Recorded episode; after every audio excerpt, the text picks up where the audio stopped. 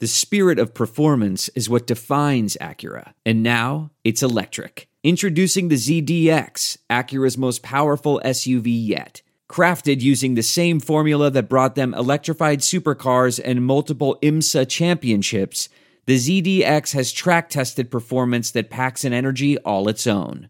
Unlock the energy and order yours at Acura.com.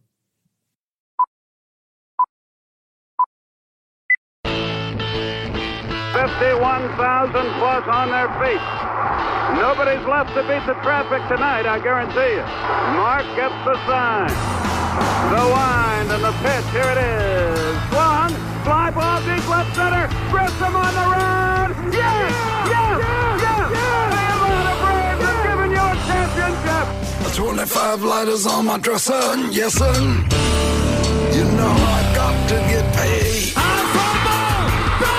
To right center, and the Braves have won it. 25 lighters on my dresser, yes sir.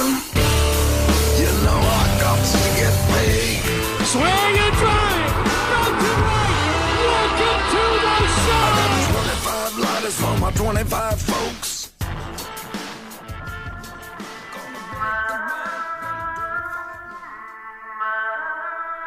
Now get ready. This is the Platinum Sombrero Podcast with your hosts, Dylan Short and Adam Doc Herbert.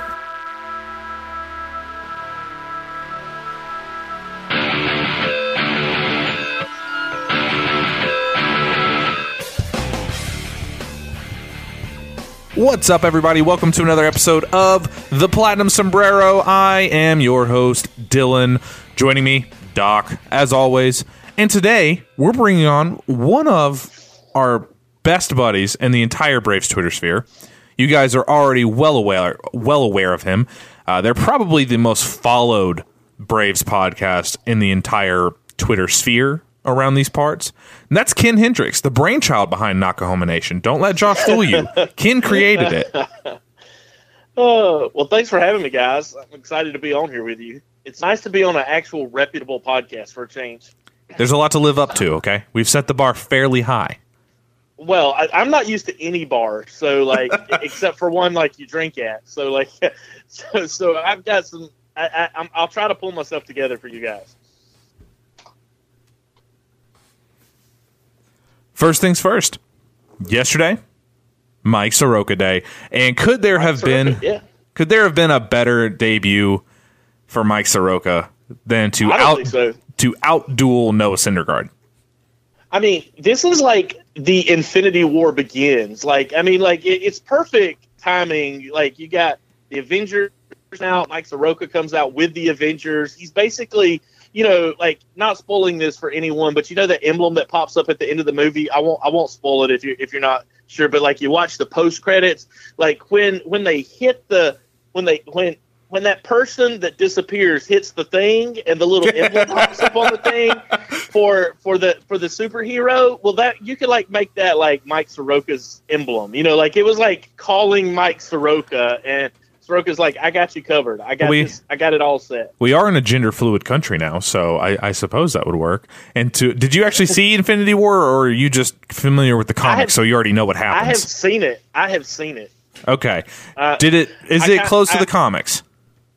Uh, not at all not really no Because not it's not very true to them. I mean, like the story kind of goes the same direction, but like all the details are dramatically different than the comics. So. because just a quick comic point here, and for anybody that loves Marvel and who is semi spoiler alert. So if you don't want to hear this, mute this for like the next two minutes. Um, to those of you freaking out because your favorite guy might not make it through this movie, um, dum dums, it's Marvel. You can see Oh, yeah. every movie that they are making for like the next 20 years. And here's a hint if your favorite character has his own movie coming out within the next, oh, two or three or next summer, even, just think of them like the Terminator. They'll be back. exactly. if he's if they've got their own standalone movie Oh, yeah. and they're big characters, they will be back, just like in And Civil you- War, and if you folks. Right. Like in the comics itself, they also brought a lot of characters back too. Like the comic. They, No one stays dead in the some comic people, book. but some other people came back too. So like you know, like it's it's not like it, it's true in that sense. Like Just don't be like the X Men, where you have Like, I will say this: it was quite a downer of a movie. Like I kind of Oh, yeah. expected. It's supposed to be. I kinda be. Kept expecting a little bit of hopeful turn towards the end of the movie, but save the post credit scene. It's pretty much just a downer. Well, it's, I it's Marvel trying to be DC for a second. That's really it's it is Yeah. the most DC like Marvel movie of all time. It's one of the reasons why was- I'm not a big Marvel it was fan. Really well done. It was really well done. I've heard I it was really good. Josh Brolin was freaking amazing. Like, yeah, like I was shocked how well they pulled off Thanos. I was not thinking it would be that good, and he was pretty phenomenal. So How did they do with the five million heroes and getting them screen time? Very well, very well. Uh, there's a few heroes you haven't seen yet, but the majority of them, yeah, good screen time, good balance, and even like intermingling was good. They didn't try to do too much with like the Guardians meeting the Avengers and all that kind of stuff. It was kind of rough shot. It, it, it worked. It, it was good. So there you go. That's a movie take. I'm wondering how they're going to fill in some things, but we'll figure it out along the way. Maybe other movies, I guess. You've got to somehow introduce these guys into the others' movie spheres now, like you did with the original Yeah. four Avengers. They've all kind of been in the same in each other's movies, but nobody else has really been in Right. anybody else's. Right. I get that. Um, It, it's kind of like the Braves this season. Like that movie starts off, and from like the first minute and a half, you're like on a you're on a pretty big ride the rest of the movie. Like the Braves season's kind of been that way. From the Nick Markakis walks us off at the beginning of the year, from flying into you know Ronald Acuna getting called up, Ozzie Albies being the NL MVP right now. If you were voting today, in my opinion. Uh, to Mike Soroka getting called up on May the first. I mean, like it's kind of like I'm serious. Like the Avengers movie pretty much follows that same format. So Well, you brought it up, and I, let, let's touch on that a little bit. Let's talk. Let's touch on this Brave season to date. Uh, earlier today, because Doc and I are actually friends, so we do actually text back and forth. Um, it's true. wait, wait, you do a podcast with someone that's actually your friend? I know it could go horribly, What is horribly wrong wrong. with you? It could end up going What is horribly wrong wrong. with you? How does that happen? Like I wouldn't know what that was like. Guaranteed, in two years we will not be friends. I will have made him so angry that he won't text me anymore. Uh, but Doc did ask No. a, a question. No, no, no, Dylan. Doc, you are friends with everyone. I know you are. Like Doc is friends with people that can't be friends with each other. So like That's true. Doc, Doc is friends with us and a certain other podcast that blocked us, and Doc's like in the middle in this really awkward place because he's friends with both sides and he lives in this tortured existence of being in the middle. He's like he's like the what what is it? The the he's basically uh Schrodinger's Doc is what he is. He's like stuck. He's both he- friends with both sides and yet like He's you're Switzerland. not friends all at the same time. It's it's mo- it's hysterical. Doc's such a wonderful guy. He's like the Thank most you. basic human being ever. I think so. Thank you, Ken. I uh, I tried to be eternally Switzerland in uh, in every situation, and uh, every once in a while, it does tend to backfire just a little bit. So, um, you know, but I See, get like, I get a front row seat for opposite. We're for the war, Not friends with anyone, so you know. well, that's because including each other. that's yeah, because exactly. That's because you have a partner that tries to play the Joker role a little bit, which we'll touch on that a little bit later because he is the world's favorite knucklehead, uh, and he has he has created like f- like bands get groupies and roadies. Somehow, Josh has his own Twitter groupies and like Twitter roadies that he, Hey, he's now- he's now, created Dylan- this whole cult. You got you ha- you do too, Dylan. You do Uh, too. I've got. I don't know if you could categorize. I've got a couple people that are cool with me and we laugh and stuff. I don't know if I could consider them like my followers, like a cult follower. Like I think if don't Josh know. had told Josh certain people to shave his head, like the the lady fandom that chases them. Josh, Josh and Dylan both like with the the the lady fandom that are. well, that's just him. you know that's just a good point. I'm, I think Josh could tell half. If Josh put out a call to shave your head and grow a handlebar mustache, I think like half of his followers would. Yeah, but okay. So here, this is the question: Is would they do it because Josh told them to, or would Josh tell them to because they were already about to do it? That's that's like the that's like the weird thing. I'm never sure about Josh if he's actually a leader or if he just tells people what they already want to hear. You know, I'm not I'm not 100 percent certain most of the time. I don't know. I think uh, we can start putting together the the Josh Brown for president campaign posters, and we'll know for sure. Yeah, h- h- him and Kanye 2020. That's it. Josh and Kanye 2020. I would vote for for them. Just burn it all down. Let's start from scratch. but anyway, I digress. Um, Josh, um, Doc actually was was asking me a little bit earlier. Uh, D- Doc is smarter than I am. Um, he knows more prospects than I do, and not to That's pat true. myself on the back, I know a, a fair bit of prospects. Um, but Doc is is even deeper into it, and even Doc was asking me today uh, how to like how to feel about this brave start. Like, do we buy in? Do you hold back? And I guess I can go ahead and, and admit this now because by the time the piece actually comes out, you guys have already forgotten this episode. Uh, I will be having. I have a piece that I am slowly, slowly working on that will detail my thoughts on how you should deal with this Brave season. And at the rate that I'm going, it should be out by the All Star break. Um, but I'll give you guys a little sneak preview here. Uh, if you don't follow me on on what I write for OFR, which I have not written an article in a, in a long time, I've been incredibly lazy.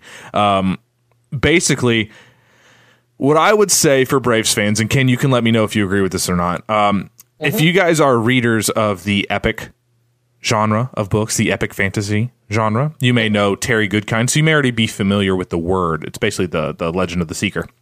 The the term for partition your mind, uh, which is to separate your mind. Take something that you know is true, i.e., this Braves team, while fun, may not be in the best grouping to go on a deep run.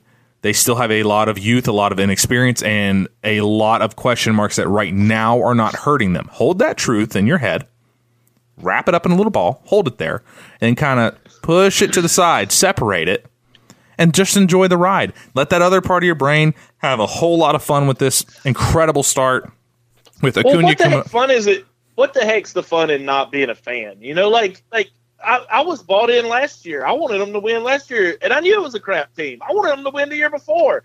It- when they went on a winning streak, I was like all buying in. Like this could be the year. I knew it wasn't. like I still, I was like this could be the year. You know, like and here's why I say that. gave the benefit of the doubt. So like the question becomes, are, are are you want me to answer like as a fan or as like a sports analyst? Because like Braves fans like they try to be both a lot of time. Like I want to be a sports analyst and tell you that the Braves are going to win 90 games. I can't show you where I I can't like in my brain I can't come up with a way that the Braves win 90 games this year on paper. But I mean, no one had a way that the Braves in '91 were going to make it to the win the East or whatever. You know, I mean, they they were they did the '91 team was unexpected. They weren't on paper. You know, so it's like you know, mm, as a fan, I'm bought in. And that's kind of what I'm saying.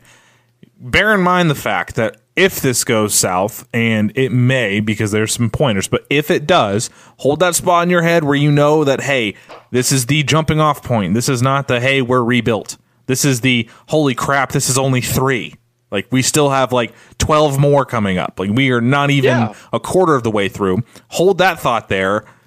And then until that point happens, go nuts enjoy what's Yeah. happening. You you most of us have gone through the 91 worst to first. I was not alive for it, so unfortunately I did not get that rush, but most people do. So they they know that team. So anytime a Braves team starts off far better than than anticipated, they instantly go to 91. And it creates mm-hmm. a heck of a ride for as long as it lasts. And then you get the 2015 where people buy in and they get all excited. Oh, we didn't need all those guys anyway. Look at all these guys. They're hitting great. They're not striking out. We're going to be perfect. And then all of a sudden, you're the worst team in baseball. Well, last night when uh, you know Ozzie led off the game with a single, and then Acuna immediately doubled the left, and I wasn't even trying to think about this. It just popped in my mind where it's like, wow, we get to watch these guys do this for the next six or seven years. Oh my God, we get to watch these guys do this for the next six or seven years. You know? Yeah. And and like you said, this is just three. This doesn't. Um, this doesn't take into account Riley and, and the the next wave of guys that's coming behind that. But I mean, I just, I, I'm kind of trying to stay rational and stay not necessarily guarded because I mean I hate it when people say oh that's just Atlanta sports but I mean there there is an element of that. There is. Well, let, well, let me look, dog. You have to like, you know, whether you whether you believe in the Bible or not is irrelevant. There's a good lesson in there. You know, Jesus he talks about turning the other cheek. You know, a lot of folks talk about turning the other cheek, and it sounds like, oh, well, that means you're you're supposed to like. T- my wife's pitching a fit about something and totally interrupting the. I'll go ahead and announce Stop! Ender, Ender Inciarte hits his first home run of the season. Apparently, yeah, that's what it was. Spoiler alert. So uh so basically you know jesus is saying like turn the other cheek. And like most people think that that means you're supposed to just sit there and take it when somebody slaps you and turn around and let them slap you again. But the truth is like like what it's saying is like when you're hurt you're supposed to like put yourself back out there again and risk getting hurt again. It doesn't mean sit there and take a beating from someone. It means like when you're a braves fan and they let you down then next year you buy in and go for it go for it again next year. You know like it, you, you put your cheek back out there to get slapped again.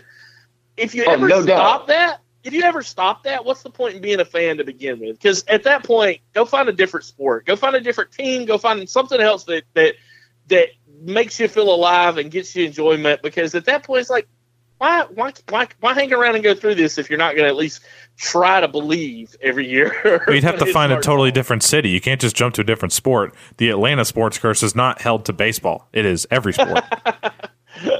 and, but and and that's I, I want I'm looking at it going trying to think rationally saying okay still a small sample size we're barely one one sixth into the season but yeah and you know I I always used to get so mad at some of the oh so and so is bound for regression or so and so isn't as good as he's playing and everything.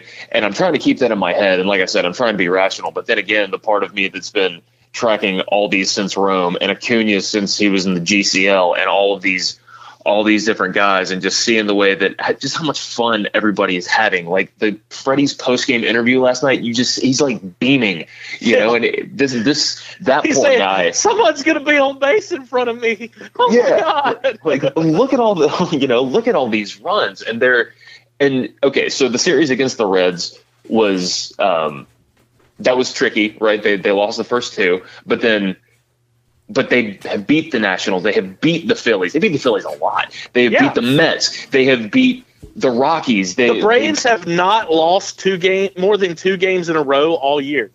Yeah, yeah, and and so and tonight, like if they're let's see, they're winning three to nothing right now. If they're able to to hold on, then they're going to be in first place. Yeah. which which is just insane, and not to mention like the Nats are still playing really bad. Granted, they've had some injuries. The Mets, outside of their nine game winning streak, they're a sub five hundred team. And The they're going to have injuries. I mean, the, the Yeah. Mets. Yeah, I I mean they they had one tonight. deGrom Yeah. came out with the, with the elbow. So I mean, Yep.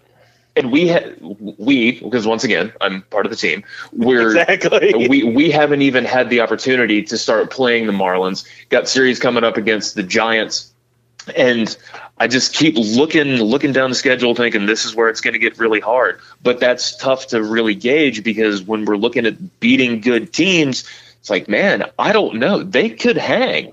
They They've could actually, actually hang. they've actually survived one of the hardest stretches of the year, which was like the first month. It was brutal schedule if you look at it compared to a lot of other teams. Some idiot on Twitter was saying he was a Mets fan was saying, "Oh, it'd be easy for me to be in that position too if we played the easiest teams." And like the Braves didn't play the easiest teams. They went through the like you said, they went through the Nationals, the Cubs, the Rockies, all at home. It- you know, not not the Braves home, but like at their home i i in Chicago, in Colorado. I mean, the Braves survived and made it through. More know, than It's not saying there won't be some other tough spots, but you've survived one of the hardest stretches anyway. more than just survived. The Braves have actually had the Braves have flourished. This has been a far different type of team, and it it's a nice. We've gone through both kind of iterations of the potential styles of the Braves. We've gone through the slap hitting, uh, get five singles in an inning and get two runs. Uh, and then we've gone through the get three hits in a game, but all three of them are two run homers uh, type of iterations of the Braves. And neither of those are are real I don't. want. For the most part, neither of those are, are really successful strategies. Now, teams can point to, to people can point to the Astros, and what I'll tell you is this: not many teams have a George Springer, a Jose Altuve, a Carlos Correa on the same team with a Yeah. Dallas Keuchel, a Lance McCullers, and, and a rotation that is legitimately seven deep to the point where Collin McHugh is actually in the bullpen. Uh, yeah, so give the Braves to, give the Braves one more year. Is that kind of what we're saying here? I would, I, would- I would love to see it, and I would, I would. Uh, that that's high praise to say that you're talking about top five at the very least in their respective positions at all three Is of it fair spots. to say that no other team also has a Ronald Acuna, an Ozzie Albies, and a Freddie Freeman back to back to back like that? I mean, in the National League? No one I else mean, but uh, no one else but the Astros. When you talk about going Springer, Altuve, Correa, and then I would have said I would have said the Dodgers if Corey Seager hadn't just been lost for the year. maybe Cleveland, Cleveland with Ramirez and Lindor. Maybe That do you go Lindor, Ramirez, and um, Yonder Alonso, Encarnacion. Encarnacion slash Yonder Yeah. Alonso, and even that that that third batter, the Encarnacion and Alonso, is not on Freddie's level. real streaky. Yeah, real streaky guys. Yeah. The difference, I mean- the difference in this is not necessarily the talent level because Ronald Acuna and I, I'll go ahead and say it, he's an absolute star. He's a superstar. Yep. Uh, Albies, superstar. Uh, Freddie, superstar. If he can, you know, it, now he should finally be recognized as, as the superstar that he has been the last three or four years. Nick Markakis, superstar. I will not say that ever. um, but That's You right. you, you realize he has a higher WRC plus than any of the guys that you named, right? I understand this. Um, I'm just, I'm just clarifying. You know, just, just. I was just also there. Very clear here. I was also watching last night when a routine fly ball was not gotten to because he was in a semi shift. Do you realize he's got more defensive runs saved than anyone else in right field this year? And if that That's doesn't true. tell you that defensive metrics still have a lot of tweaking, knock on Don't wood. do that. Okay. Don't don't do that, Dylan. I'm just messing with you. Markakis has had a phenomenal year, especially. I'm not. Look, look. I'll, let me tell you this: Markakis is going to regress this year, and I'll tell you why. Because Nick Markakis starts off every year hot. Like if you go back and look, last year was an anomaly in the sense of his whole, whole year was down a little Right. bit. But every year he's ever played, he's had a hot start to the season. Now, whether or not he continues it or not, that'll be the question as to you know whether or not he's able to to stay cleanup hitter. It feels weird to say, but but nonetheless, like I. I I'm not. I'm, I was joking mostly about Markakis being at the same level as those other guys, but to be honest with you, he this team wouldn't be where they are without him for this first month for sure. no, he's been he's been outstanding, and it's in a walk year. Uh, I fully expect Markakis to be his normal 1.3 type of WAR player. He's gonna anything that he can get a glove on, he will catch. He's not gonna amount gun. pop that he's had, and with the defensive shifts and metrics that they're using, I mean, like I, I saw where he's there, uh, where they're using the cards and stuff. That he's standing about five foot further back each uh, each defensive opportunity now, and um, because of the little cards, I don't know if you've noticed them. They they they print them out these little index cards that the Braves use Yep. to keep up with the shifts and stuff for each player.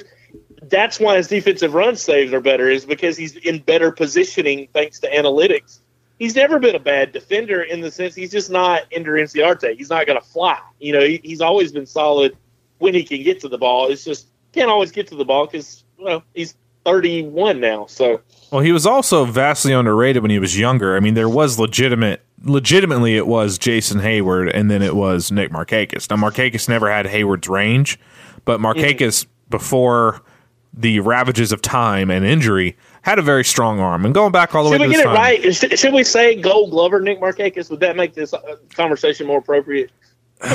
two-time Gold Glover.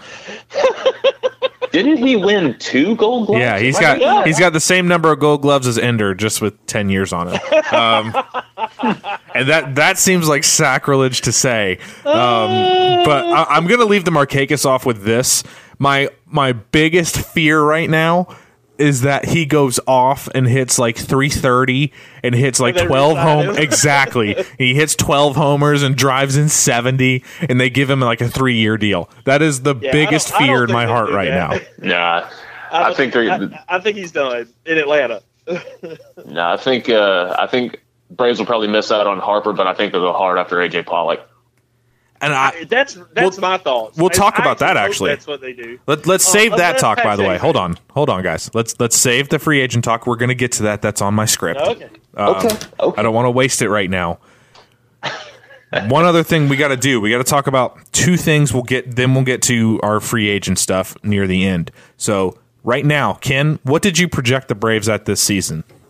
I- I think I said 84 wins was about what I had projected, somewhere right around there. Okay. Um, I, I might Wow. have even said like 83 initially. I think they could beat that. So I said 81, Um, and I felt when, whenever whenever I give a baseball projection, there's a four game swing either way because Uh-huh. that that that's one run, that's one play somewhere or other. So there's four game potential swings. So I was thinking 81, so 76 up to about 85. So they're they're right now they're doing better than I thought they would.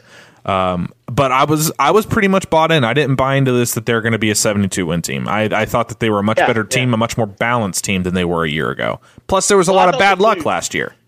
for me, I think they could beat the 84 wins. I think with where they're sitting right now, they could easily be an 87, 88 win team if they leave Mike Soroka along and leave him up and let him pitch. If Luis Gohara doesn't didn't throw his arm off, you know, which there's some concern.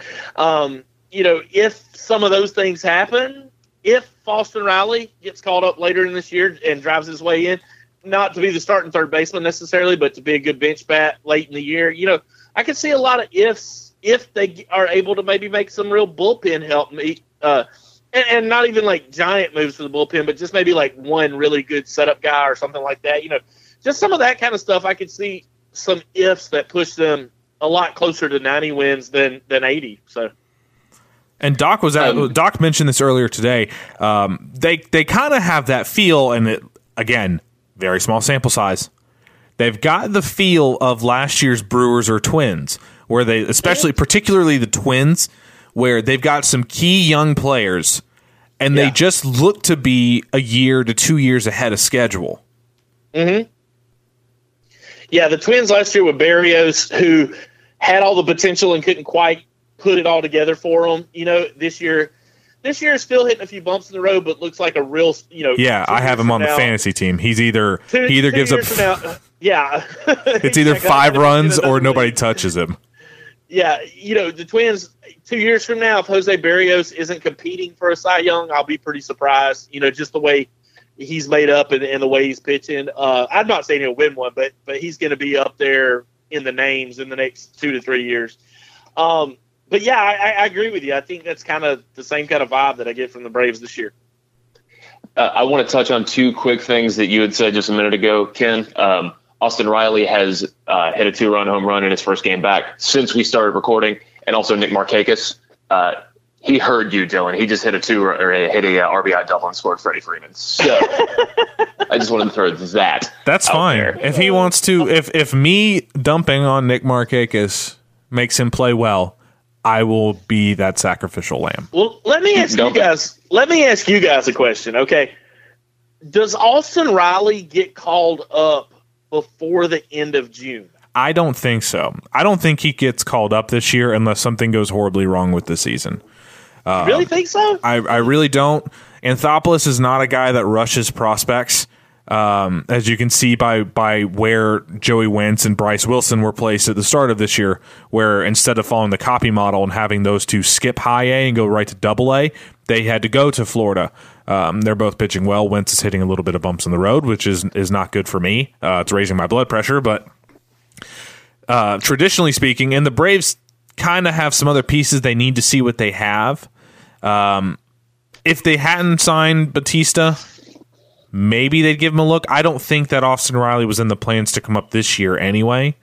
Uh, I, I I just think that they're going to let him get. I think he's going to be in Gwinnett. I just I don't think unless the Braves go on this big protracted losing streak and are out of out of it out of it by the beginning by the end of July, I don't think he's coming up. What do you do with him when he's hitting a home run every other game or better? And what his his oh, he's slugging his WRC plus, his slugging, and everything is insane right now. He's like it is OPS something like over it is like 1.02 or something right now. I don't know. It's like insanely high right now. He he is hitting out of his mind, and for a guy that's traditionally a slow starter, um, I think yeah. I, I think that you know because he he's Mississippi kid, and once it starts to heat up in in the summertime and it's hundred everywhere, it's he's just used to it, and well, you know he can he can get around in that type of that type of heat. But I mean, if he is able to put together a second half like his first half, I don't know if he'll be called up by June, but I would be willing to bet that there's some type of domino effect. So Bautista is small sample size, of course. That's always the, the, the caveat. But he he is starting to get a little better. He's facing better pitching than he than he was facing uh, when he first came in in High A. I would imagine that Bautista is going to get called up to the Braves that will allow Riley to get called up to Gwinnett because he got called up to Mississippi in like July of last year. So he's Yeah. almost to the point where he's had a full season. And um, Now If that he's- ISO, he's be, he, his ISO right now is three ten. Three ten And- ISO. yeah, yeah, and that and that's coming into that's Camargo bomb. today where where he's got um, what's up? Camargo bomb. Fantastic. I love that. So that makes it six to nothing now. If the bullpen doesn't do what the bullpen does, the Braves are going to be in first place. Um, I love that. Um, but yeah, I could see, I, I could definitely see uh, Riley moving up and knocking on the door. September call up, possibly just to kind of get his feet wet. I think that coming to big league spring training definitely was a was a good thing for him. And, Yeah. and Baseball America just um, released their updated top 100 rankings, and he moved up to number 44. Yeah, and you know, it feels like he's sitting there on a twenty six point four percent K rate. That's that's That's high. not insane. You know, that's that's not crazy, but it's still high for him. Like he's never been that high. Um, so I don't know. I, I feel like I feel like he's really in a good spot right now overall. What I want to No, I, see I, is I agree. I love what Riley's done, and I've mentioned this on on some previous shows. I think he has improved himself more than any other prospect in the system. Um, as far as as working on some some pretty big holes that were in his game that are I can't even rightly call them holes anymore. People can nitpick his range, I guess, now because he's still not the rangiest, but his timing is has gotten to be excellent Neither at is third Freddie base. Freeman. Right, I mean, exactly. Freeman's range is a joke too. So Exactly. And Riley Riley is extremely extremely good at timing. That's why he makes all these ridiculous diving plays that you keep seeing on highlights. C- mm-hmm. Diving, making a diving play, it's not necessarily difficult to catch the ball. That's the easy part. The part is knowing at what point you need to extend on the dive. And Right. you can point to last night. We're, we're recording this on Wednesday. You can point to last night with Dansby, where he was just off on that that line drive that that he jumped up for, and that was that was a slight timing issue. I'm not bagging on Dansby. That would have been an incredible. well, play. Dansby claimed it. He pointed it himself and said, "My fault." You know, Well, it would have been an incredible play, but that's um, that's that is like milliseconds of, of judgment there. Uh, and I, I love what Riley's done, and I've I traditionally have not been high on Riley. Uh, he had a very long, loopy swing when I saw him this time a year ago. That's gone now. He's still got a, Yeah. a fairly long swing, but it's not loopy. But what he's done is instead of remaking his swing, which is what got him here, frankly, um, he's adjusted his timing mechanism. So he's getting started earlier. So it's not as big a deal, and he can actually catch the inside fastball, the 95 on hour fastball that he was having trouble with. And it's been phenomenal. And when he touches the ball, the only prospect that I've got with higher power than him is Eloy Jimenez. I mean, he has just massive, massive raw power. Easy power too. Yeah, yeah. And, well, see, that's the thing. Like everybody talks about long swings, like they're a bad thing. There's been a lot of great hitters with long swings. They just knew how to adjust. You know, I mean, uh, not everybody, not everybody that's that's had a long swing has been a bad baseball player. Well, not every player is a 300 hitter with 40 home runs. Sometimes a guy is a Exactly, 250 hitter, but he's got 35 home run power, and that's okay. That's more than okay. That's still a good. That's still a great player to have. Yeah, well, I mean, like Chris Davis, and, and I know he's kind of on the backside of his career now, but he's he's made an entire career out of a, being a guy with a long swing that crushes the ball, you know. But Mark out a lot. Reynolds. but but it works for him, you know. I mean, it's not like it's a problem up until now. Now he's kind of getting to the point where it's starting to become a problem because he can't keep quite enough average. But for a long time, he was a very successful Major League Baseball player and, and didn't really bat above 250 very often. So- Got a hundred million dollar contract. Yep, good enough. I mean, Jose Bautista's even kind of been that guy in his late surgence, you know, where I mean, kind of a long swing kind of guy. He- He's got a lot of bat speed, but it's still kind of a long swing, you know, that kind of thing. So It's and not it's one of the reasons we had you on today because this is no one can say I'm I'm not a man of my word. I have also been a a a I don't want to say Dansby hater, but you would say Dansby hater. So I've already made this bet. So for any new listeners that haven't heard that haven't heard the the terms of the bet, I have said if Dansby finishes as a top ten shortstop, I will tweet at him, uh, fully apologizing, invite him on the show, and let him castigate me if he so chooses. Um, and I think I think you should have to get your hair fixed like his, Dylan. I can't Like- anymore. My hair, one, my hair doesn't curl when it's long; it's perfectly straight. Uh-huh. Two, Well, like just for one day, just get it like permed up, and Doc can take pictures or something. You can come to the park, wear a Dansby jersey, you know. the long hair's not going to bother me. Let's say if you really wanted to bother me, you'd make me shave my head. Well, no, I don't. I don't care about making you look like an idiot. Just you know, you do that. You do plenty of that on your own. I just like saying, you know, let's get you to look like Dansby uh, or Charlie Culberson. They're the same person. Charlie Culberson is Dansby like ten years in the future. I figured out what happened is like the Braves got Dansby and they got Culberson during the offseason. And so basically all that happened was during the preseason, Dansby walked up to Culberson and like hugged him and he like sucked all of the baseball playing ability out of him due to some alignment in the universe. And so Culberson can no longer play baseball, but Dansby's like, you know, what, 30 points better, 100, 100, 100 points better his batting average. There's a lot Oh. to it too. Like uh, like we were mentioning with Riley, the big key on Dansby has been his timing. It's not it's not necessarily adjusting the swing path or anything like that. The difference has been the timing mechanism, and It'll it's allowed him. right now because people have started adjusting to Dansby now. So I'm very interested to see what happens over the next two weeks because Dansby's kind of had a little bit of a rough week this week. Um, over the last seven days or so, he, he's not turning on the inside fastball quite as well. Not having as much trouble with sliders. It's more just the inside fastball getting him right now. So it'll be interesting to see how he adapts back and if it creates another hole or not. You know, I'm kind of uh, Dansby's kind of at a critical little moment right here, I think, in the season to see if he's going to fall back into last year or he doesn't look lost to me right now. Last year he looked lost when he was at the plate. Right now he just looks like he's not catching up and stuff. I'll know, tell you this. The good thing that I'm noticing, even in this slump, and why it's actually good to see this slump from him while everybody else is super hot, his defense has not been affected. Last year, Yeah. he couldn't hit, and he couldn't field, and he couldn't throw, and he couldn't Yeah. basically play baseball. Right now, he's able to separate it. So while he's had a little bit of tough luck and and and having a, a hard time adjusting just in this past week, his defense hasn't suffered. So that's Yeah. if you can do that, then you're going to be fine because things like that will work themselves out. Uh, uh, Doc, let me ask you a question. A- after watching this year, is uh, you were talking about defense, Dylan? Is Ozzie Albies going to be one of those players that about once every two weeks just has a brain fart? Is that just kind of like It's about what he's it going to be wired?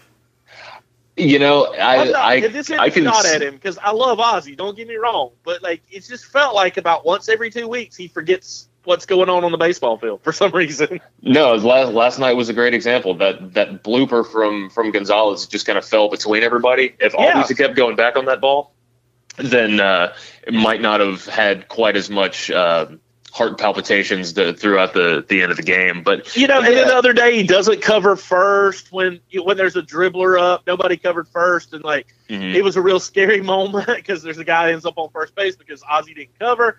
I mean, it's just a lot of weird stuff. You know, like it. Again, I'm not taking shots at him. It's just is that just a rookie learning the game still, or is this just kind of that he's just going to space out every now and again?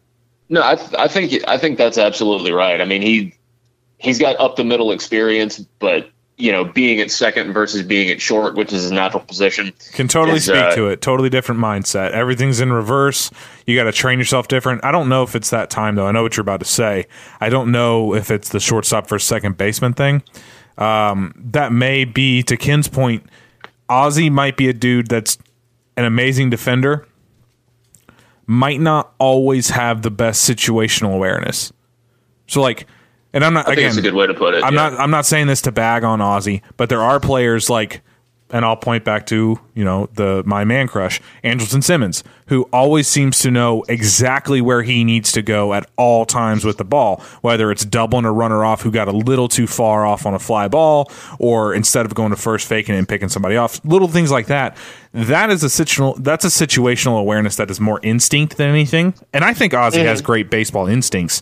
I think Yeah, his yeah. awareness sometimes leaves a little bit to be desired. And I think that's one of the bigger reasons why Dansby is at short and Ozzie's at second. Ozzie seems to kind of maybe struggle with his with some frustration from time to time too, just little things. And I mean, this is this is probably rookie stuff that he'll develop. And I know he's technically not a rookie now, but he basically still is.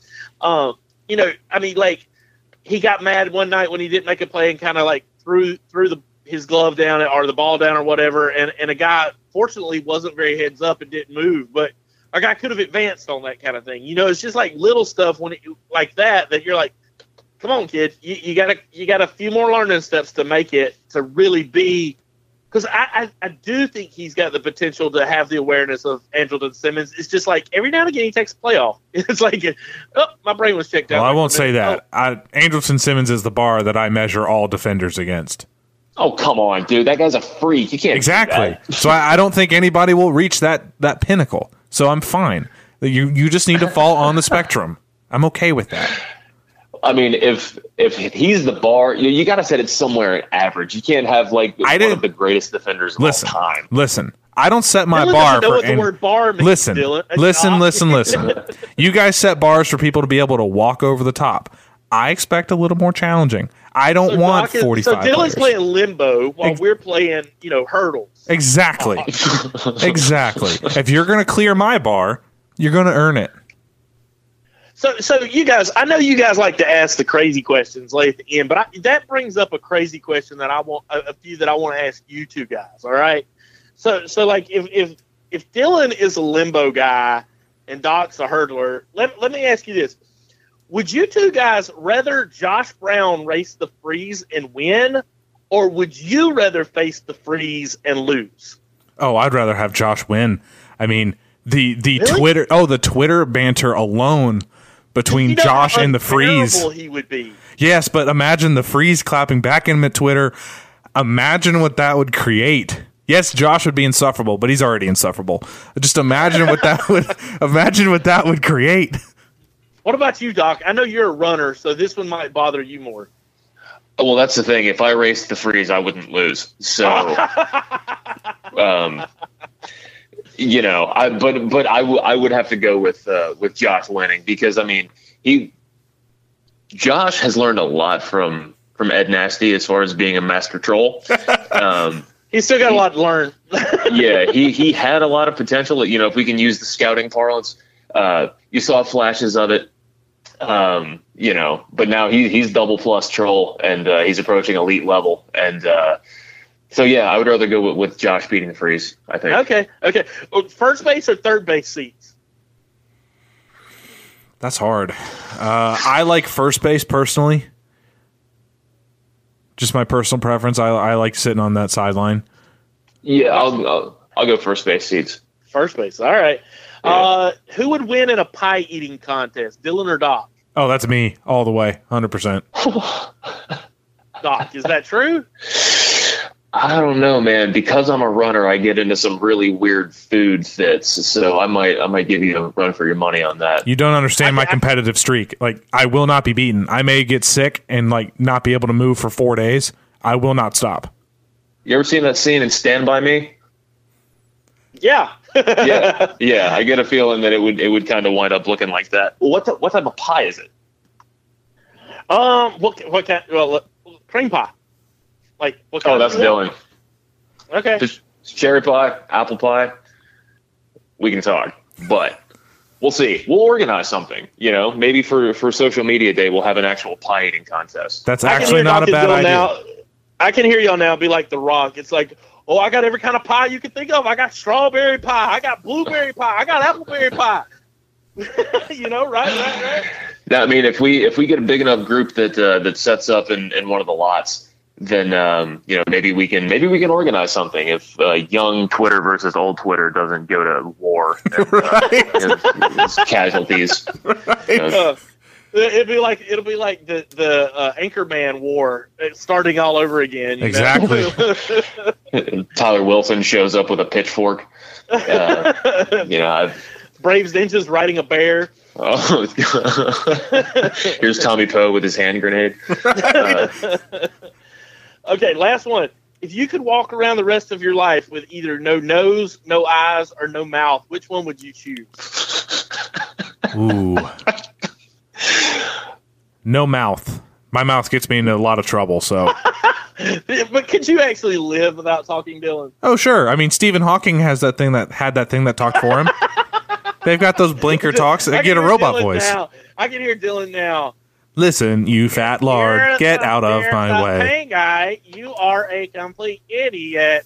Do not tweet anymore. Oh, I'd be a horrible person with that thing. I would like I would say the worst things on purpose. Like you can't you can't yell at that guy.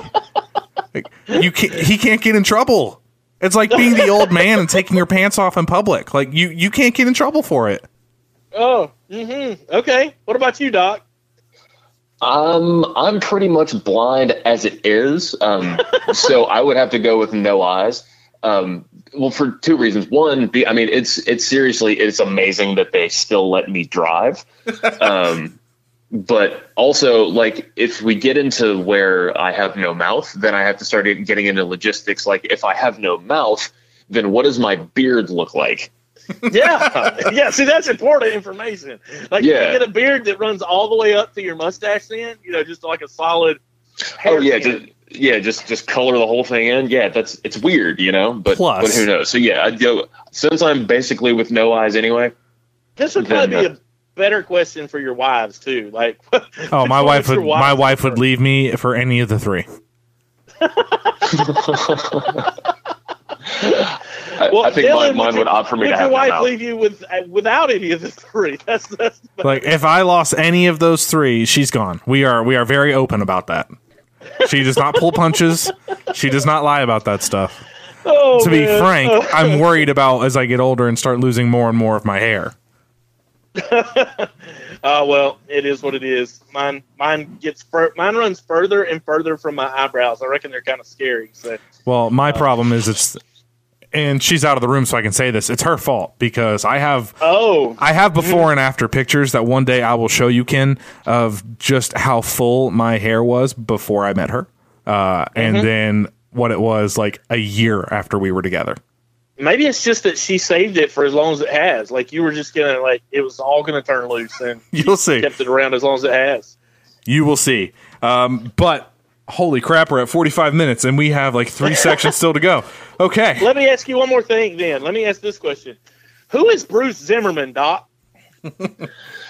Okay, so Bruce Zimmerman is a he's a fifth round pick out of Mount Olive, which is um, I think eleven people uh, go to that school. He was because the Braves went over slot on Kyle Wright and uh, and a little on Drew Waters and Freddy Tarnok. Um, once you start getting into that round, or like between six and ten, and the draft is like where you start getting into senior signs.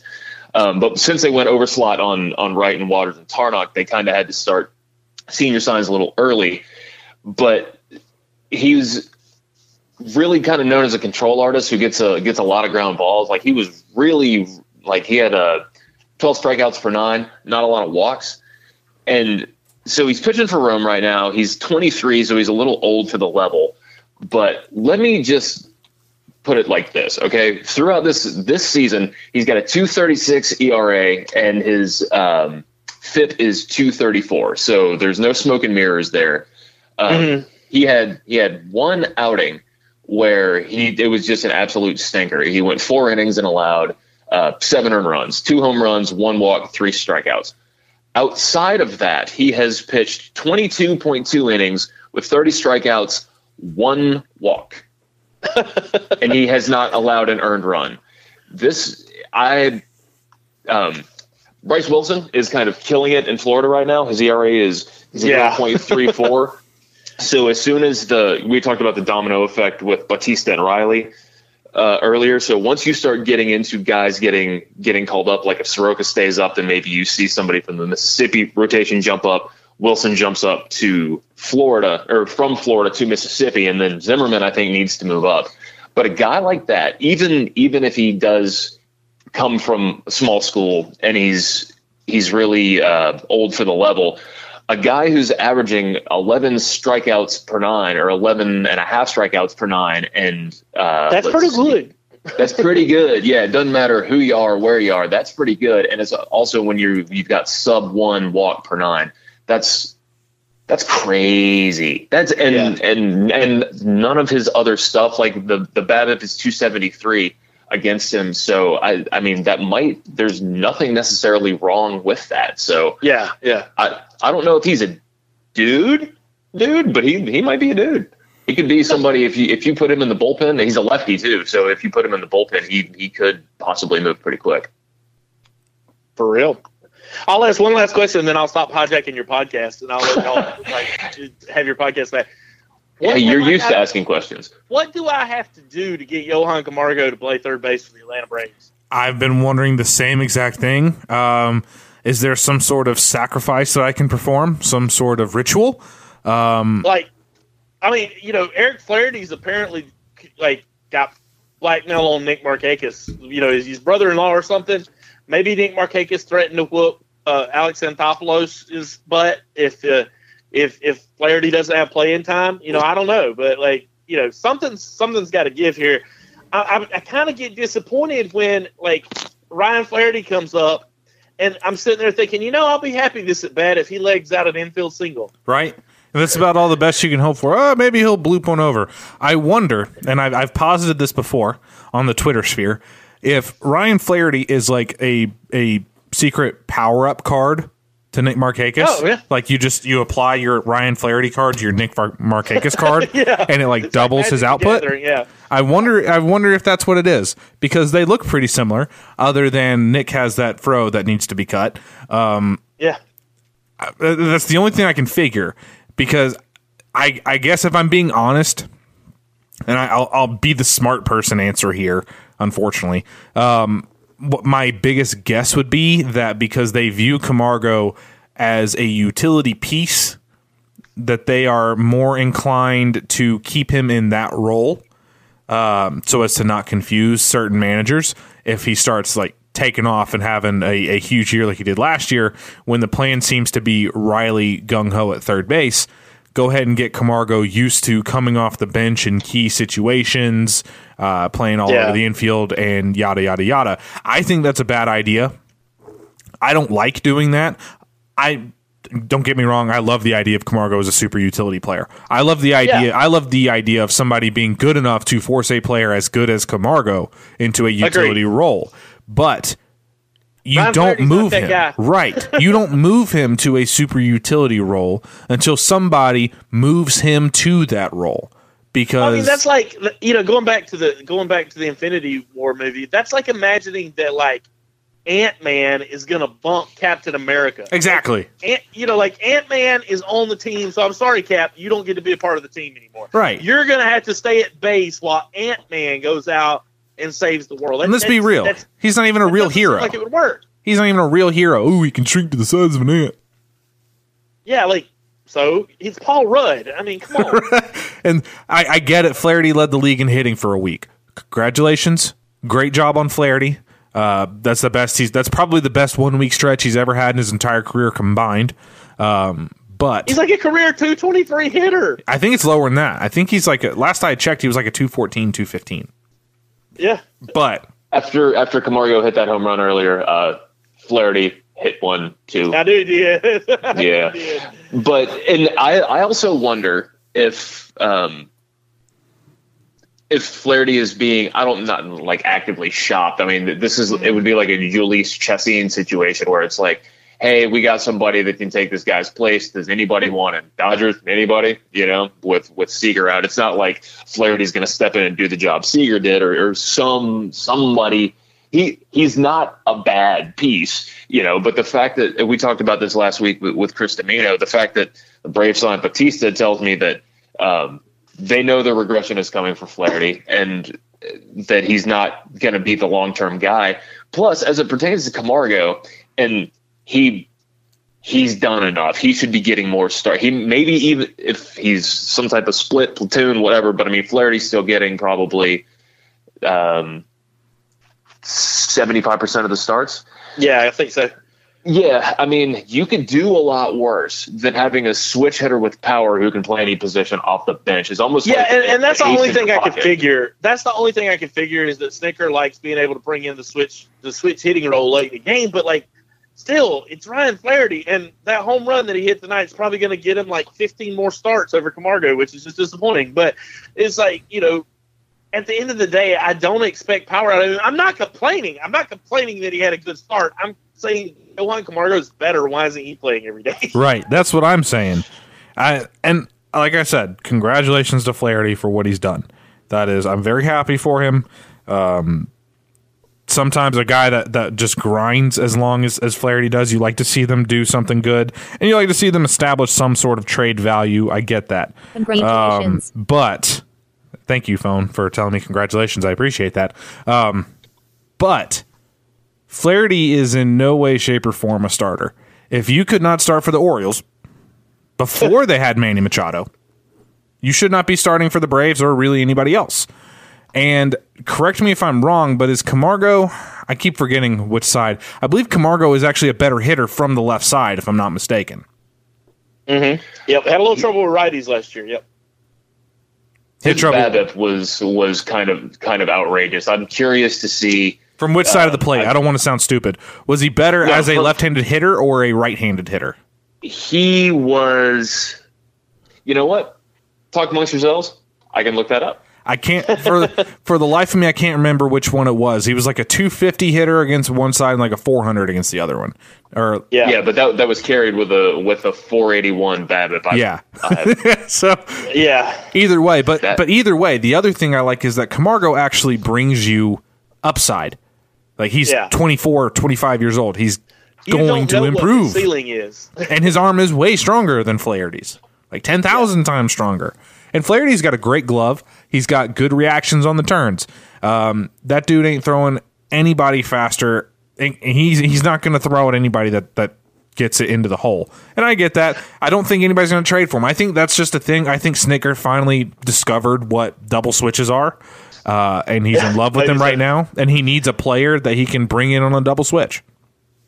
Maybe so. This is the thing, though. Camargo, with the amount of power he's shown this season already and during the winter leagues, I, I truly think you're missing out on the opportunity to see a 25 home run guy not playing every day. You know what I mean? Like, he's really looking that way. And maybe I'm insane, but that's the way the kid has put on so much muscle and size, even in the last six months, much less the last two years, that I, I just think there's a lot in there. And if you look at like you you were bringing up the Astros earlier, when you've got Bregman and Correa and Gurriel and uh, Springer and all those guys, and now Tuve, those guys are getting plenty of rest.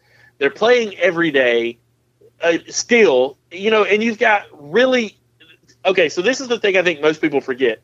When you say a super utility player, that term gets a He plays every day. Think Ben Zobrist or Javi Yeah. Baez. Don't or think Corey Taylor. Uh, I mean, Chris, Taylor, Yeah. I mean, or uh, this is the guy who I've been thinking, Marwin Gonzalez.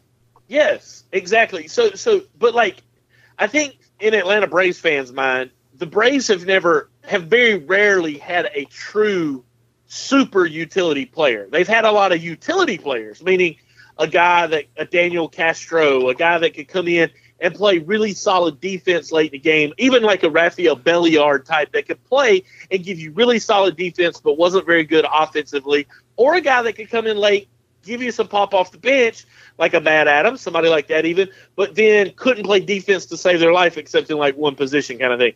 The like a super utility player is a guy that probably could start for other teams. Well, Braves A- haven't had it since super Prado. Utility guy. you know? Prado's the last guy I can think of where the Braves had a super utility piece that you can. It was before the term super utility got big, but who you could go run out there every night, whether it be second base, third base, right field, or left field, and or first base, and you could run him out there everywhere. I think I think the Sean Braves are missing the Rodriguez boat. might have been that had he stayed healthy, but you know he was hurt, and the Braves didn't even keep him around long enough. I don't think Sean he could do. Rodriguez can hit anywhere but in a Pirates uniform. I think he. I think that's just like he's he's a pirate for better or worse. Maybe so. Uh, Moving on, we got to move on real quick as we're waiting for Doc to come up with that information for us. Um, if He the had Braves, 481 against lefties last year. okay, so he's a better right-handed hitter.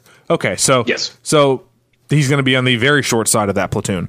Um, what I want to talk about, and Doc had this one written down. I think it's a great topic. Say the Braves are in contention around the All Star break. Do you make a move, and who are some of the targets that you that you look for?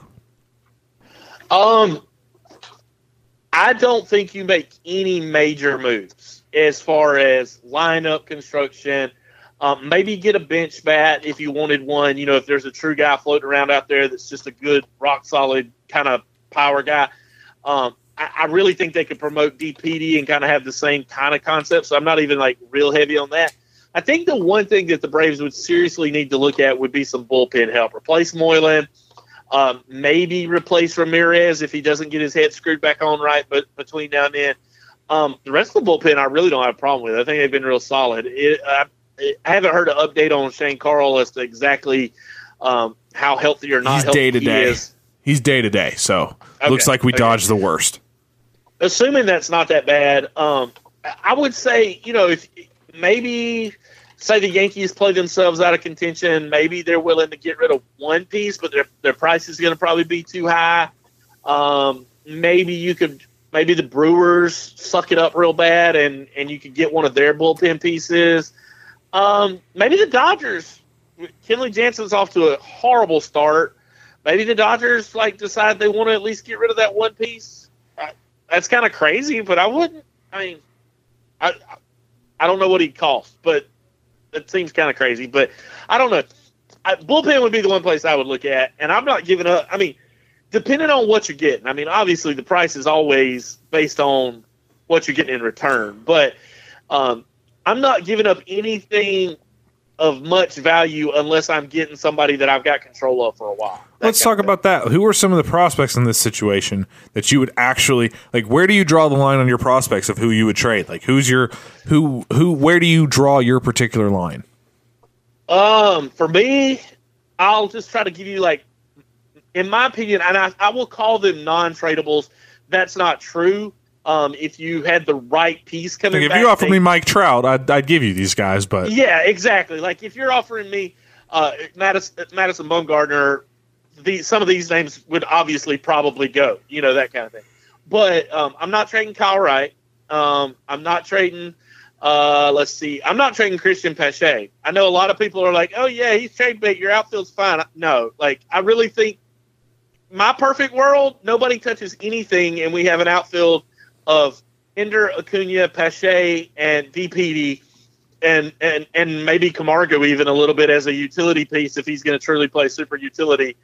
That's that's a pretty solid outfield, assuming Pache continues on the path he's at with Drew Waters coming behind him. You know, uh, I know you can't like guarantee what a prospect's going to be, but I'm just saying that's that's still, in my opinion, I, those are those are I'm I'm I'm not getting rid of. Obviously, you're keeping Soroka.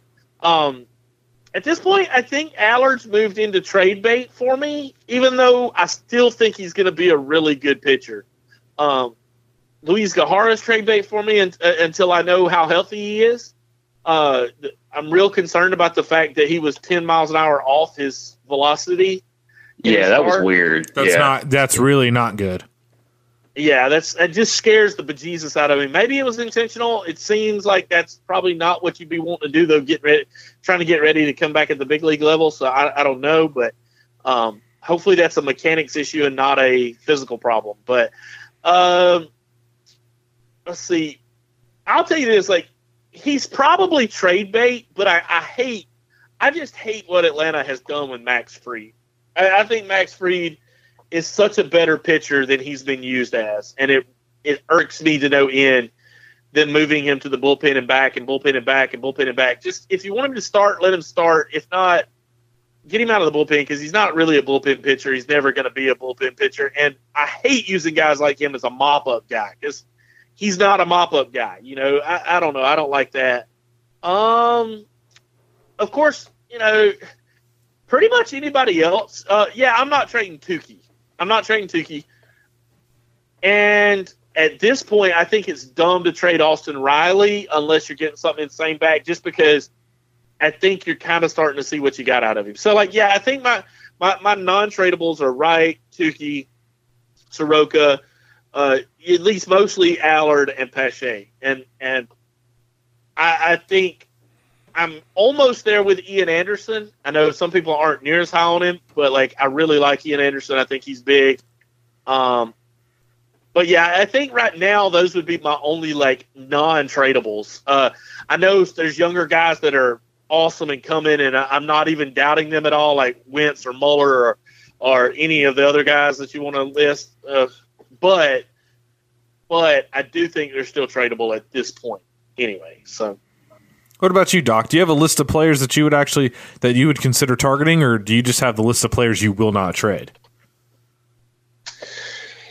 Uh, you know, as far as guys that you could target, it's it is it's obviously you, you have to it takes two to tango. You need a, a team that's going to be willing to shop some of its assets. But if there's anything I've learned from watching uh, the pitching ninja, it's that Adam Ottavino, Yeah. uh, of, of As a Colorado, is beautiful slider. dude is absurd. Yeah. I've n- never seen anything like the movement on some of that guy's pitches. It I is an want obscene Ottavino, slider. but like I think the price would just be prohibitive because I don't think they're going to get rid of him. yeah, I mean he's um, Arizona is already trying to run away with that division, but uh, so it, who knows if Colorado's even going to be around if they'd entertain uh, options. I think you're right. The bullpen is going to be the biggest piece. I don't think that you make the big splash for an outfield. Uh, for an outfielder or third base, I mean, people kicking around the idea of, oh, let's get Machado for, you know, let's give up a couple prospects to get Machado for two months. Like, if you are willing to do that, you've got to be so positive that you're going to win the World Series that it makes it worth giving up.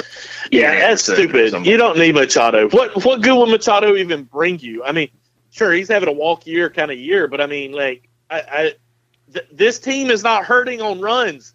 They're the number one run scoring team in the National League right now. You know, I don't Mhm. think runs is the problem. It's giving up runs. that's the problem. Yeah, yeah, for sure. And and you know maybe somebody like Tony Watson from from San Yeah. Francisco, because I mean, it's the Giants. They're you know, they're not they're not really They're making a whole lot of noise.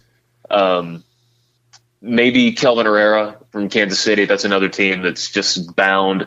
They they have a chance to to really um, really improve their farm system with this draft, but that could be a really good match just because you know what are they holding on to assets for? You know, the fact that they re-signed with Stockus, it was almost like a favor, and uh, but they did that knowing that the only team that that might finish um, behind them in the division is the White Sox. So, um, as far as untradables in the in the system, I, I don't know. You, I don't want. I don't want to trade anybody. You know, I, I like you have like to. when If you're going to acquire, with- well, like with with Soroka last night, you know, I I was I was doing the the recap detail for for talking chop, and when I was doing the the game thread, I looked up how long it's been. You know, I remember watching Mike Soroka get drafted, and I remember all of the reactions, and that was on 1,057 days ago. It's a long time, man. So he and Kolby and Minter and Riley and all these guys that, that come in the system at the same time, you get attached to them. You know, it's been it's been three years. These are our dudes. And you know, I remember trading Upton and getting Max Fried uh, once again because I I did that. I, I traded Justin Upton for, Max, for Max Fried. But uh, if anybody, you know, somebody like Ian Anderson, you you don't want to get rid of like a Kolby Allard because even with the durability issues, even with the fact that he's slight frame type of guy, um, he's solid, man. He, and people people bag on him because because he's topping out at like 92, 93 when he was throwing 96 a couple years ago. Who cares? You know, like if he gets the job done, he gets the job done. So yeah, hate to see somebody like that go, but I, I think that that Fried could be on the block because you're right. I mean, there's there's so many pitchers that you know there's almost just not a role for him, and he could actually be a big piece for somebody else. So, and more than anything, I just wish success for all these guys. If they do wind up getting traded, then obviously what I want for them is to go on and maybe not Adam Wainwright type situations all across the board, but you know, you you wish, you know, if Max Fried gets traded to the Marlins for JT Realmuto, then you want him to do awesome, except for when he faces the Braves. So, um, but Travis Demeritte, you can trade him yesterday. I, I, I Well, thank you. I'm- I'm, sure everybody's really knocking good down the door for that. he he has had a really good week, but I, yeah. But every you know he's 21, and if anybody in front of him on the on the uh, pipeline list gets traded, I'm going to be very upset. And see, this is this is the part that it, this is the more difficult part of the rebuilds because now you've accepted that your major league team is horrible or has been horrible. So you've latched on to the minor league guys, the saviors, and now you get to this point where you've acquired all these assets. You do not have listen, there's not 43 spots on a baseball field. So you cannot play all of these guys. Uh, and if you keep them in, in different roles, then you then you lose value. So some of these guys are going to go. Uh, before the show, when I should have been doing more pre-show, I just started writing down some of the names that I like. I'll name some of these and see what you guys think.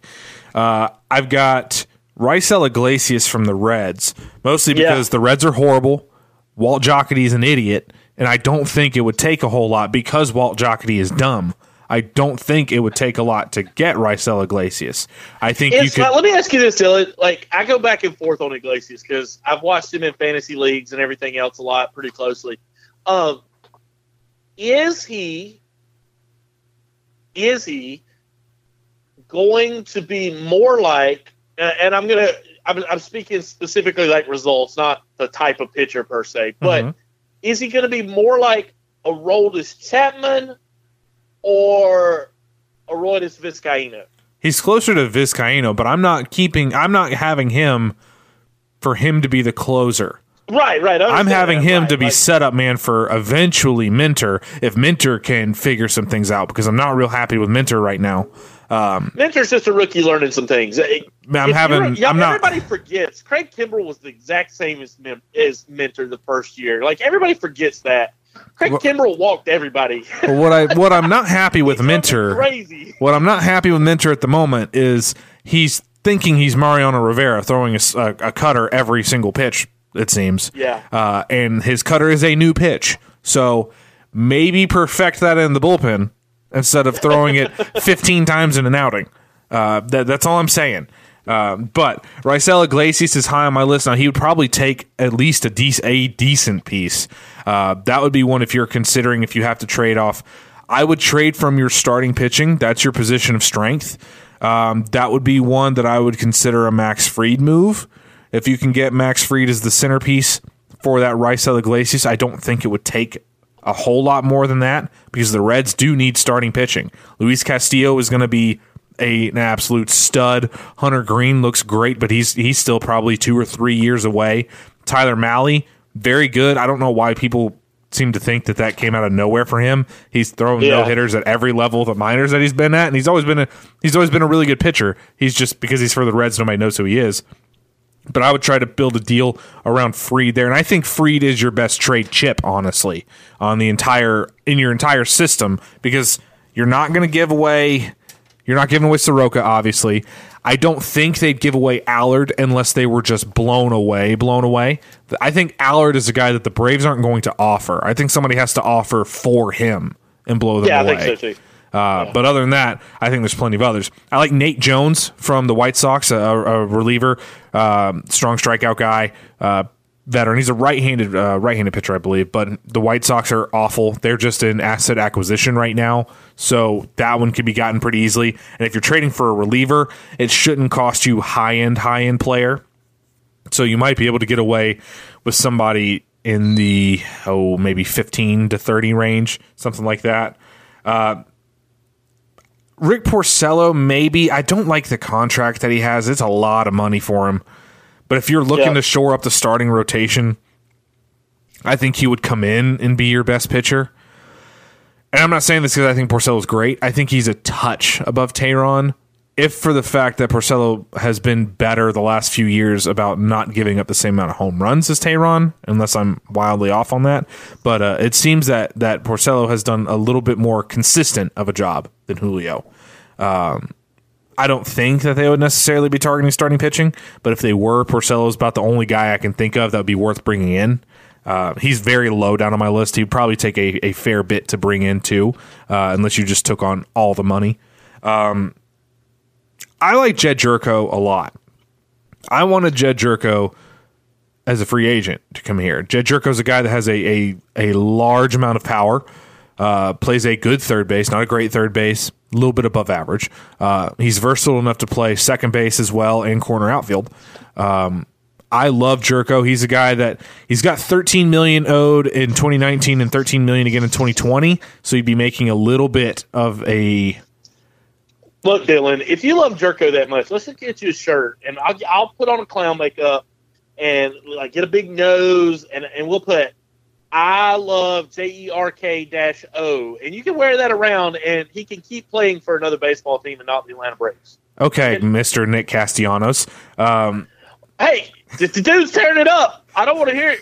Okay, yeah, I want him running around the outfield after Matt Kemp. My other one, and this is the sneaky one. This is the guy that I actually think, if you were looking to add a position player as somebody who's a versatile guy, Scooter Gennett, Uh, another Reds player, but Scooter Gennett play. He can play second base. He can play third base. He gives you you. just like guys with crazy names. That's all it is, Dylan. You you just are you. you I like guys- How good they play. You want guys with funny names. You should check Gennett's numbers. Gennett's a good player. He's got 20 home run power. He's left-handed, which plays well in SunTrust Park. So it doesn't worry me as much moving from the Great American Small Park over here because he's going to be hitting lefty in a, a lefty home run stadium. You can move him around the diamond. He's not owed that much, so it's not going to bother me when they start moving other players up and he gets bumped to the bench. You want to talk about a guy that's good to have in another super utility role?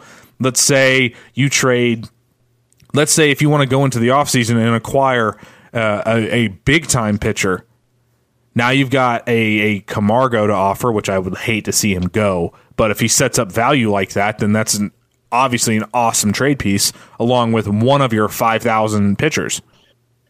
Yeah, I, I don't think the Braves need an ace. I mean, I got to be honest with you. I do like. There's a part of me wants one just for playoff experience kind of thing, but I don't think it has to be an ace. Like last year, if you told me that Justin Verlander was going to be the ace of the Astros, I would have told you you were an idiot. Like, because Verlander, while he's good, he's not. I did not think anything Verlander had done in the last three years qualified him to still be considered a number one ace. And then he goes to the Astros and he looks like freaking 2010 Justin Verlander, and I'm like, what? Where did this guy come from? You know, like I thought he was dead. You know, like there's a part of me that says the Braves really don't need an ace. They've got Touki coming, they've got Soroka that's here, they've got shoot. It looks like Sean Newcomb may be legit, Uh, very much legit. I mean. I don't think it's worth going out and spending insane money in a game where people barely go six innings anymore to go get an ace. And and like that's a change of position for me. If you can get Clayton Kershaw like in free agency and can spend the money, that's a different story. But like I don't think I would trade prospect capital for it at this point. And that is obviously the main question. Everybody's been looking at this season with eyes on the 2019 free agency class since you've got names like Bryce Harper, uh, Yeah. Manny Machado, Dallas Keuchel, um, Andrew Miller, Craig Kimbrel. Kershaw has an option to be a free agent. Uh, he's going to opt out of his contract. He's not getting out of LA. Um, Yeah, LA, LA is going to give him a $300 million With contract. the exception, I I did think that, but I think Texas is going to be very tempting to him. Maybe because he's from Texas. Yeah, but yeah, I think, and, and they've got money to spend because they saved up going after Ohtani and then didn't spend it. And that's a young team with a lot of good pieces, but not quite there yet. And it feels like I don't know. If I'm him, I'm very interested in that. Well, I'll tell you this: I'm expecting Texas to get start- Machado. If you're an ace pitcher, why wouldn't you want to come play for the Atlanta Braves right now? I mean, that's the only thing. Like, eh, this is going to be a fun team. They're going to be in the playoffs for multiple years to come, unless injuries debilitate them somehow. Um, it's a very interesting position. But again, like I say, I would actually be the type that I think the Braves will play more to the secondary markets of people needing to dump pitchers because they got Bryce Harper or because they got um, Clayton Kershaw and they're trying to avoid luxury tax. I could see the Braves actually getting really good players without having to give up a whole ton to get them. So I don't know. I, it'll be an interesting off season. I'm not a I'm not a specialist in that. That's just my gut talking, and my gut t- says a lot of stupid stuff sometimes. So I'll, I'll tell you what I expect. I fully expect Kershaw to stay in L.A. I expect Machado to go to Texas to get a huge deal. He'll play shortstop there, um, and they'll deal off Elvis Andrus in the process. They'll find somebody to take on his contract. Uh, Harper, I think he's I I want to say he's bound for New York. I just I think he's a Cub. Maybe I, I've I just think he is too. I've I've just always pictured him wearing pinstripes, and it's probably because I hate the Yankees and I hate Bryce Harper. Uh, that it, it, it just seems to be a, a fit uniform wise. But I could see him going to the Cubs, like you say. I could see him I going don't to see L.A. the Yankees spending for him. As crazy as it sounds, I don't think- I think the Yankees would rather spend on pitching at this point. I think that would be a smarter move for the Yankees. I think they've moved away from that buy a World Series type of mentality. I really do. But Harper's, yeah, as much as I hate now, him, Now, if if if George is still alive, it's an entirely different story. I think Harper's a Yankee, and there's nothing else to be said about it. But with George not running the show anymore, they really seem to actually be letting Cashman do things his way. And Cashman's a very smart executive. He's not an idiot, and uh, I, I, I mean, The one thing I would the- say to that, as much as I hate Bryce Harper, any lineup that's going to feature Aaron Judge, Giancarlo Stanton, Bryce Harper in the same lineup with Gary Sanchez, that is an insane amount of pop in that lineup. that's also a sane amount of strikeouts. It is. But people in baseball fact- don't care about strikeouts. In fact, I will go so far as to say I did not pick the Yankees to win their division because of the strikeouts, and I even have them questionable at getting a wild card because of the strikeouts. It's oh, those guys are awesome. They're amazing, and when they're hot, they're going to crush a lot of teams for a week or two at a time. But you've already seen this year, Stanton has been terrible at the start of this season, and that's not new. That's not new. Like if anybody that watched him in the Marlins knew the dude's streaky as heck. And yes, he may hit 50 home runs and get streaky and carry the team. And then he may totally disappear. And I think those guys, I, I don't know if you build an entire team that way, I don't know how many World Series you win because good pitching is going to beat them at the end of the day. Well, let me take that back. Great pitching is going to beat them. Good pitching is probably not. Great pitching, going to beat them every time, I think. I would bet you they're a team that's going to put up 20 runs multiple games this year. And then they're also going to so. have, Yeah. I think they'll have stretches where they don't score for like Yeah. three games. But because I do think you're right. When you get into that massive, massive power, it comes with its own drawbacks. But I, I say that to say this I'm not really on board with the, I don't, I kind of agree with you, Ken. Uh, unless you're talking about a bona fide top of the rotation guy, I I don't see anybody that I really want to allocate that many resources to in the starting pitcher market for free agency at least.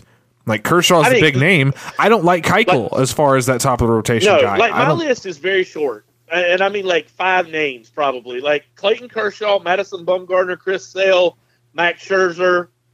Bumgarner's the uh, guy that I look Kluber. at. I would like. You're not getting You know, Kluber. Um, Bumgarner, I really do think you could acquire.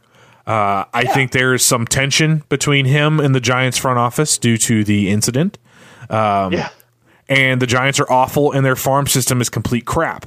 And it is especially bad in the pitching section of that. And you have a ton of pitchers that you could deal to get Bumgarner over here. And Bumgarner, I don't care what people say, Bumgarner's still a very, very, very good pitcher. Would instantly Oh, slot think- in at the top of your lineup. I think if it's me and I'm having my druthers, the one name that I'm circling for free agency is Andrew Miller.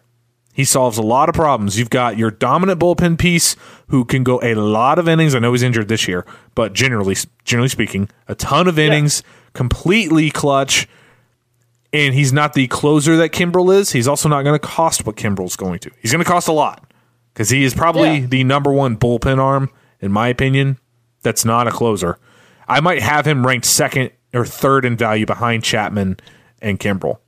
I'll tell you who I would go for other than him, and, and I would go for David Robertson. I think he's more acquirable. I think he's had enough of a downtime to be a little under the radar, especially in that bullpen. He's not as high profile because there's so many good guys in that bullpen. I, I, I think I'm all over David Robertson if if in if I'm if I'm the one making the pick. I think he fulfills the exact same role you're talking about with Andrew Miller. He's just a little less under the radar, so you probably don't have to pay quite as much. But he's also not quite as good, not quite left-handed. But I do like Robertson a lot too. Uh, I could see that happening a good bit. What about you, Doc? Give me Craig Kimbrel or give me nothing. you know, I, I he- I love Kimbrel, but I, I I'm I'm, I'm not giving I don't want- 15 million to a closer. you know, it's part of that. I think is just the guys like Craig Kimbrel are. It's it's in that Chapman tier of guys where it's like you're if you're a hitter, you've never you never don't have it in the back of your mind like okay, this guy is better at his job than I am at mine. You know, it's there's the weight of what he can do is sometimes more important than what he can actually do. Yeah, Not to mention there's the there's the nostalgia tie, and if you, you know day after tomorrow or the, the day that this podcast drops, I'm going to going to SunTrust and I'm going to see Acuna's debut, which I actually was going to wind up doing before before um, we even knew that he was getting called up. And I, I'm anticipating that one moment where like his name gets announced and he gets a standing ovation without ever having taken a uh, an at bat at home, right? So that same type of moment in that same type of category, can you imagine like the the earth is gonna shake when Craig Kimbrel, like when Welcome to the Jungle starts up and he starts jogging in from the bullpen, and like every single person in that place is going to just lose their freaking minds. That is the type of thing that is what energizes a team. That's what energizes a fan base. It would bring the like that right there, the Braves signing Craig Kimbrel. That is the official end of the rebuild. Because Here's my problem, like- though. Here's my problem. I love Brian Snitker.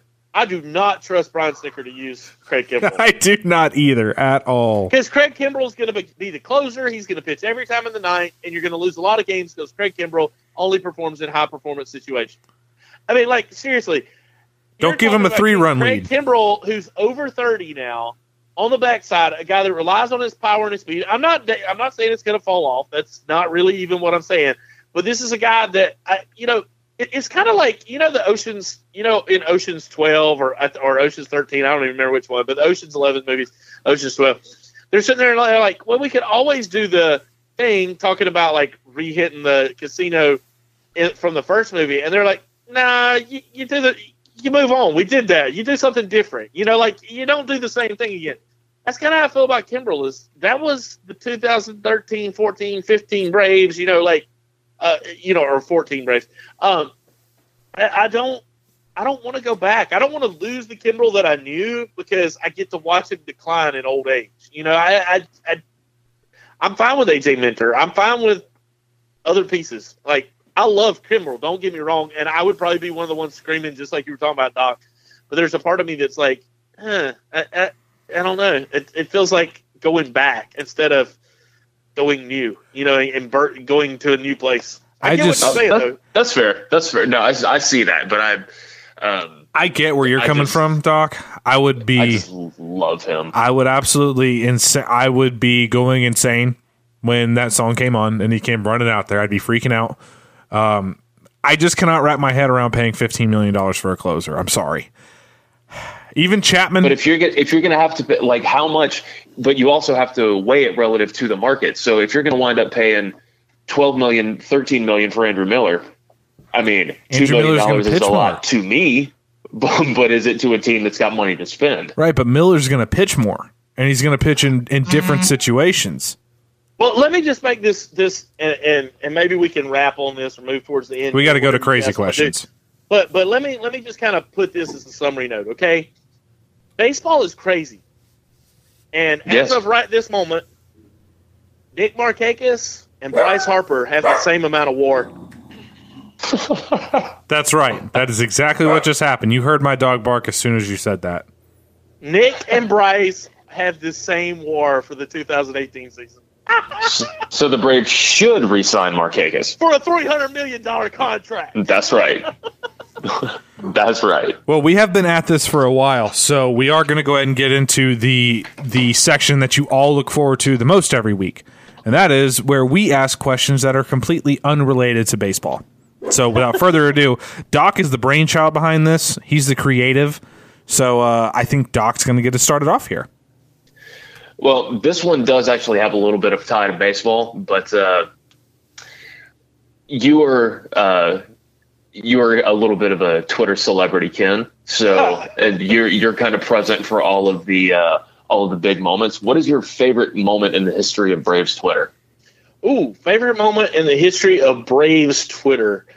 Um, it's kind of sad, but I'll have to say the national Bryce Harper striking out to put the Nationals out last year and them still not have won a first round playoff series is probably my favorite moment. I'm looking forward to when it's a Braves moment, but as That of is right such now, a that is such a hater striking thing to say. that's, that's that's totally my favorite moment as of right now. So No, that's no that that was a good moment. I um that is dedication. When I, I wrote that question out, the first thing that came to mind was the no rain rain delay, which is also yeah, yeah, that one's up there too. Yeah, that one's pretty good too. Yeah, yeah. Yeah. All right. Uh, okay. So when we did the the Prospects Matter Summit for Knockahoma Nation, um, we kind of got off on this weird tangent about uh, TV shows that you are currently binging on.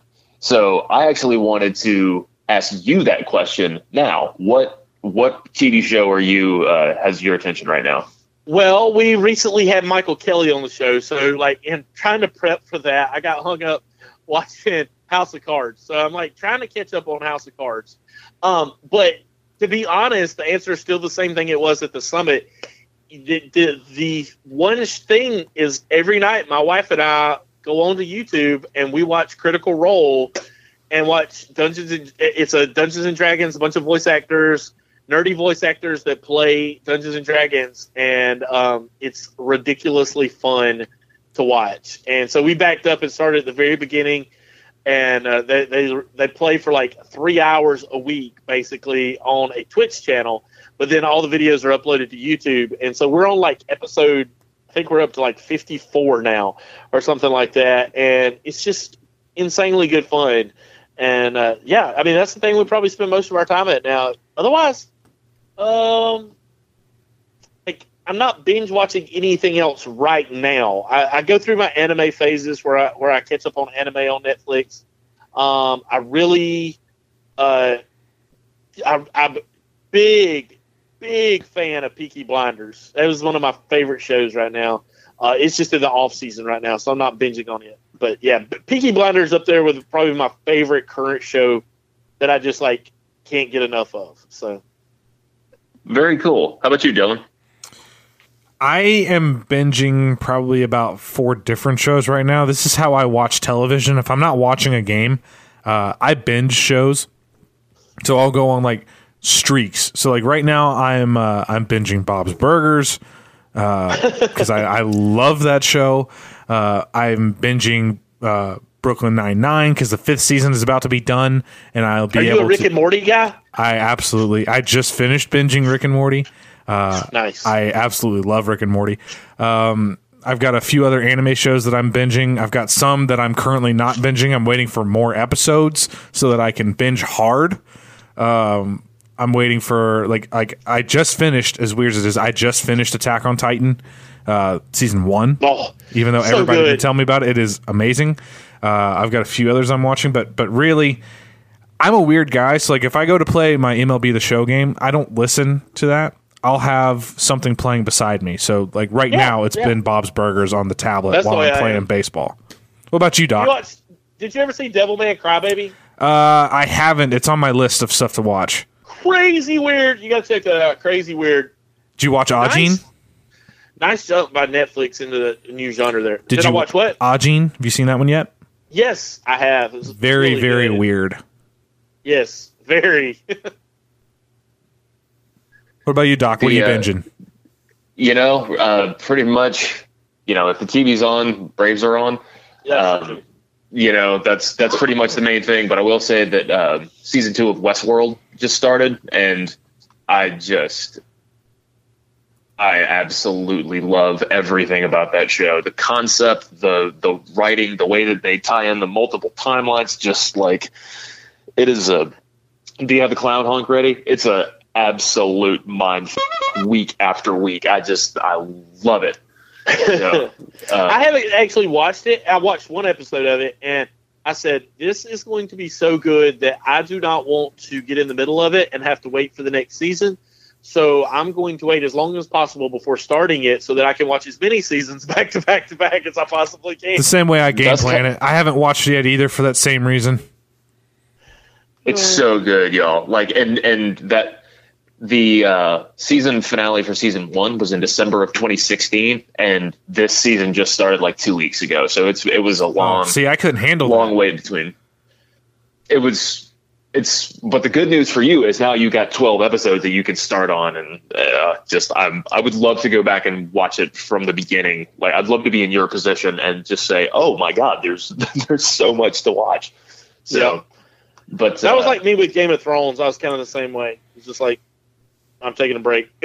I read Yeah, the books, the- so I was excited about that until they got past the books in the series. Then I was like, "Oh crap! Should I watch Yeah. it or should I wait?" exactly, same place. So, um, the question of is a hot dog a sandwich has been circulating for a long time, but I have something along those same lines. Um, is cereal soup? Is cereal soup? Is cereal soup? I'm sorry, Doc. I'm going to plead the fifth. It's not It's soup. It's question. chowder. It's chowder. Cereal is not chowder. It's thicker Cereal than soup. is cereal. Cereal is cereal. It's not soup. But it's not soup. it's not No, hot. It not can't be soup, right? Soup has to be hot. Who who eats cold soup? No, like gazpacho's cold, so like, eh, or can be. So What is like, gazpacho? How do you know what gazpacho is, Ken? Dude, I bought gazpacho today. What is what is this word? What is gazpacho? It's like cold Spanish soup. Mm-hmm. Like what they Yeah, serve in the the, shot glasses at super fancy parties? I mean, like, Yeah. it sounds like you should have to put on a poncho, like a pair of fake glasses and a nose, and like to eat gazpacho. It just sounds like that's what like there's like customary outfits you have to wear for it. But no, it. I, I don't know. I don't like it, but it's it's soup. Yeah, it it falls in that same, um, and I think it's the same phylum or the same species, but it's not the same. Uh, you know, it's not exactly the same thing. So it's very mean, refreshing on a It- summer's day. It's like it's like a it's like a Caitlyn Jenner of soups. Huh. Okay. I've never Uh, before used a Caitlyn Jenner as as an anagram for any food. That's interesting.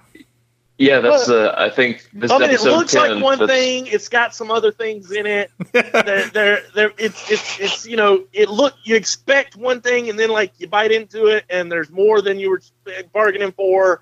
I mean, yeah, I think it's a pretty good, pretty good example. You're not getting this type of insight on Phillies podcast for sure.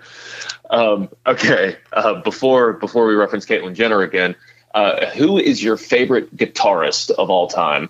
Ooh, Only one ooh, correct answer. Oh, oh, God, that's a really hard one. Um, shoot, There can only be one.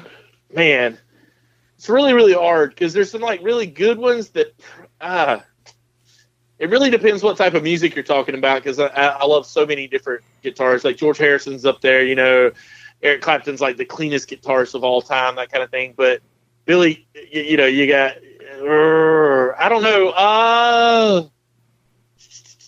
Quit floundering. favorite Answer. guitar- favorite guitarist of all time, man. It, it probably, man, I don't know. I, I, it's hard for me to like. No, probably Chet Atkins. Chad Atkins is a good call. Stevie Ray Vaughan. No other, nothing else necessary. Stevie Ray Vaughan. Yeah, Steve, Stevie's certainly up there. Like Make that guitar. Yngwie Mom, cry. Malmsteen, you know, I mean, like it depends. Are we talking about technical ability, or are we talking about qualities found? Jimi Hendrix, of course, is going to throw his name in the ring. Uh, Uh, yeah, yeah. I, I think I'm still gonna go with Chet. Chet, probably, just because nobody can touch what I've seen him do with a guitar. So What about you, Yeah, Doc? he's- he's- oh, dude, Trey Anastasio in 1994 was the greatest musician who ever lived. He was. They, nobody strung together ideas like him. There's just like he's better at real guitar than I am at air guitar. I can't even like I can't even d- d- approach the things that he can do. Um, also, this: Glen Campbell throws his name in the ring too. Glen Campbell's one heck of a guitarist. If you really research his work, like everybody thinks of Glen Campbell as like a rhinestone cowboy, but like Glen Campbell, he played backup on some very serious rock and roll pieces back in the day. If you go and look him up, he, he played a reverse intro to some songs when Kenny Rogers had a rock band. Um, yeah, really good stuff. Also, don't Yeah, forget you- Lindsey Buckingham, by the way, one of the cleanest guitar players I've ever gone True. back and actually watched. When you look at his, his picking technique, it's all fingers, by the way, no actual pick. He picks the way you're supposed to. Uh, one of the cleaner guitar players you'll ever hear. yeah, the way you're supposed to. Like there's a right way and a wrong way. There is. Martin Knopfler. Martin Knopfler is another one that's uh, um, finger style only, and he actually uh, he made an album with Chet Atkins. As Yeah. as as fate would have it, uh, called uh, called Neck and Neck, and it was it was wonderful. You know, Petrucci's up there as far as being one of the best guitarists of all times, uh, just as far as technical ability. But hmm yeah, And I'll throw Kaki King out there as well. Um, Yeah. The first the first time I ever saw her play guitar, like it it was one of those kind of watershed moments where I Yeah. never I never played the same again after I saw her play. I'm also going to throw out. Sure. I'm going to throw out Albert King as well, just for the simple fact that Albert King. If there was no Albert King, there would be no Stevie Ray Vaughan. There would be you Oh, wouldn't yeah, have yeah, hardly right. anybody. Albert, I actually think out of all those blues guys, Albert, BB, uh, Cooter Johnson, a whole Well, host without of others. If- Albert if you is really want to get back to it without Blind Lemon Jefferson, none of it happens. without Like, Robert Johnson. There's no rock and roll ever. Yeah, like Blind Lemon and and and yeah, him and um, Lead Belly. Those three guys really, without them, you know, Big Mama Thornton, some of them plugging it in, different things. Yeah, yeah. I'm just I'm just a big blues guy. I like hearing the guys that can make the guitar almost sound like almost feel something. That's I, I Oh, yeah. I, I really that's my type of that's my bag. Pro- so probably just my favorite listening guitarist. Like if I just want to sit down and listen to guitars, Buddy Guy is my go-to every time. He's like I just love to listen to Buddy Guy play guitar. In fact, I love the Buddy Guy and John Mayer sessions. Like I, you can hate John Mayer all you want, I'm fine with that. But those sessions where they play together are just phenomenal guitar sessions. They're begrudgingly, Mayer's a good guitar player. I just don't like him. I'm fine with that. Yeah, that's very. no, what- there's a lot of guitars I don't like. one of the craziest career arcs I've ever seen is John Mayer going from being an acoustic guitarist to now playing with uh, the living members of the Grateful Dead, yeah, which, yeah. which is which is crazy. And I've seen a lot of Jerry Garcia imitators out there. Mayer he's about as good as they get. He is. But speaking of being dead, I'm gonna move on to the next question. If you were on death row, Kid Hendrix, for some crime which can go uh, nameless for right now, what would be your last meal? I know this I'll- is two food questions in the in the segment, and that's, that's, okay. That's okay. My last meal, um, dang, it would be between uh, Carrabba's Pollo Rosa Maria. I, I love that stuff, and um, like, mm, probably just like an all-you-can-eat buffet from uh, Fogo de Chao. oh yeah. And plus, if it's all you can eat buffet, then if you never stop them, they never kill you. Well, Fogo de Chao, I will eat till it kills me. So I mean, it would be like it'd be like one sentence. You know, like they just have to wait a certain amount of time, and I would eventually just explode. So, uh, yeah, that's probably what I'm guessing. All right. All right. Cool. Cool. Cool. Um, this question comes from. This was lifted directly from the episode we did with Josh, and I think you know what we're going to ask. say two nice things about Josh, and say one, only one, not so nice thing about Josh. Uh, actually, the first part is the easiest part. Josh is probably the nicest guy you will ever meet. Like everybody thinks Josh is this big troll because he kind of acts like one online, but Josh is the nicest human being you will ever meet. Uh, I don't think he's ever met a stranger, and like what people don't understand about Josh is it's really hard to get Josh to not like to not like you. Uh, I think people think like he takes personal stuff online or anything, but like he's only just trolling. He doesn't care about it. he, he's not. There's nothing personal with anything he does online. But like, I don't know if you meet a nicer human being. Like he'd give you the shirt off his back. He would do whatever it took. Yeah, like he's top notch. Um, let's see. Second thing, um, Josh has never met a single human being that he can't convince to do something for him. That sounds like it could be positive or negative. That's true, but like, like he has this magical gift. Like, if we want somebody to come on the show, I just say, "Hey, Josh, how about you ask so and so to come on the show?" And he's like, "Okay," and like, no one ever says no. Like, you can't say no to Josh for some reason, unless you work for a competing podcast, apparently, because they have said no. But everyone else, everyone else has said yes. That's the only person that we've gotten a no from. So, Well, that's two nice things. the, let's see. The worst thing about Josh, one bad thing about Josh. Um, Josh rarely knows what he actually thinks. like, like he he enjoys being the opposite of everyone else. It's the reason he and I work together because I'm exactly the same way most of the time. Like he enjoys being the opposite of everyone else so much that if you start agreeing with him, he gets really confused because he's not really sure what to do when people agree with him. Like if you start saying Nick Markakis is actually really good, I would not be surprised with all the articles coming out with like Nick Markakis is good, Nick Markakis is doing really good to start the year. But if Josh doesn't write an article about why Nick Markakis is bad, like it wouldn't shock me. You know, like that that's that's kind of how Josh is wired. He, he doesn't know how to function when people don't take him like like when people think he's being for real online. He doesn't know. like, He he loves it, but like when people just ignore his BS and just like laugh with him, he gets really confused about how to operate. you know, even for for something that was supposed to be a not so nice thing, that's still not so bad. So no, it's not.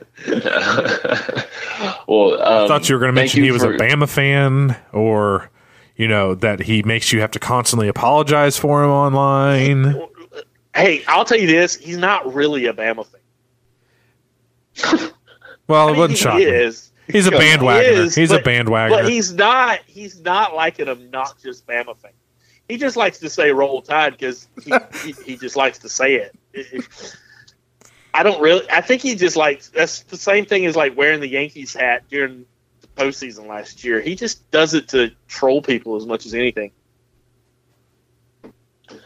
I can actually see that. I'm, you know, I like to think that I know know JB well, and uh, he does love a good reaction. So whether it's no whether it's wearing uh, a Yankees hat and drinking out of a Bama mug simultaneously, and uh, you know, he he does love to love to ruffle feathers. But JB, I, I hope you're listening. We love you, man. We'll uh, we'll have you back anytime. so.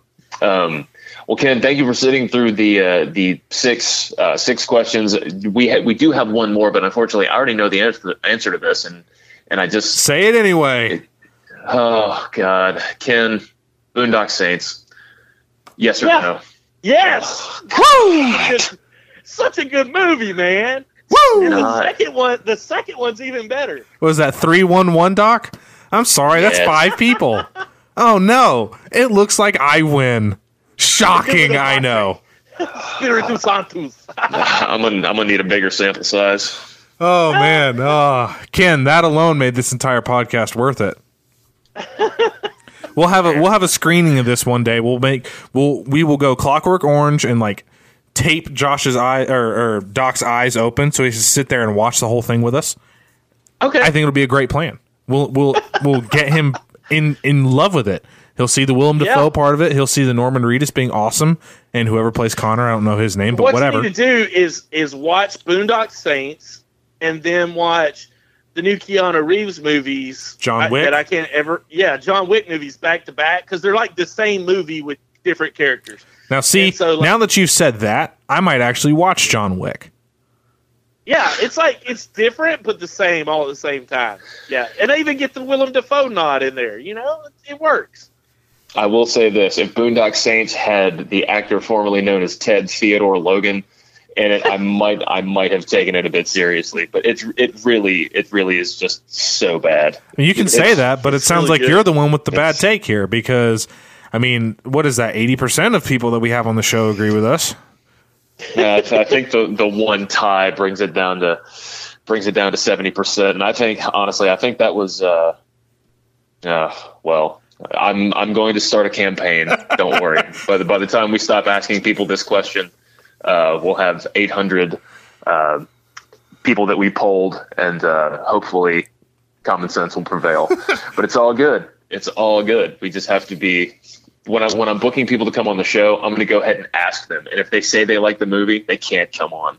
That is, how dare you? And now that we have some collusion revealed, and Ken, now that you've agreed with me on the most important question of the show, we are running at an hour and 50 minutes. So we are going to wrap this up right here. For all of you that made it all the way through this episode, thank you so very much. Hope you enjoyed the game where, for now, on Wednesday, May, was it May 3rd? Wednesday, May 2nd. Wednesday, May Second. your Atlanta Braves are in first place. First place, woo! Y'all Like can't s- see me, but I'm actually doing the chop in my music room right now. like I said earlier in the show, everybody, you can go ahead and hold on to the rational part of your mind, which which states that it's young and all that. Go ahead and hold on to that too. That's good. But enjoy this ride. Set that aside for a little bit. Embrace the fandom. Embrace this start and just enjoy it. Everybody out there, I hope you all enjoyed this episode. As always, subscribe to us on iTunes, on Stitcher, on Castbox, on Spotify, on TuneIn, pretty much everywhere. Leave us a review if you feel feel like being kind to us. Follow us on Twitter at TPS underscore podcast. Follow us on Facebook as well. Ken, why don't you tell them where to find you? You can find me at Ken DH on Twitter or at Knockahoma NTN. Uh, Knockahoma NTN is where you get most of the Braves baseball coverage. I cover some on my personal one, but if you really want the most coverage, check it out. Or you can catch me on the Knockahoma Nation podcast, where we have lots of shenanigans and knuckleheadery. So I was gonna bring that up. me, guys. But 90% of the people that follow us are already following Knockahoma Nation. So for that 10% of you that aren't, go ahead and give them a follow as well. Check out all their merchandise and see all the fun stuff that they're doing over there. Doc, thanks for joining me again, buddy. Dylan, uh, this is often the highlight of my week. You know, Wednesdays are a hard Wednesdays are a hard day, but they make it so much worth it when I get to talk to people like you. Ken, thanks again for being on, buddy. I will talk to you again. I'm um, as soon as we go off mic, I will be talking to you again. Everybody out there, have a great night. We'll catch you next week right here on the Platinum Sombrero.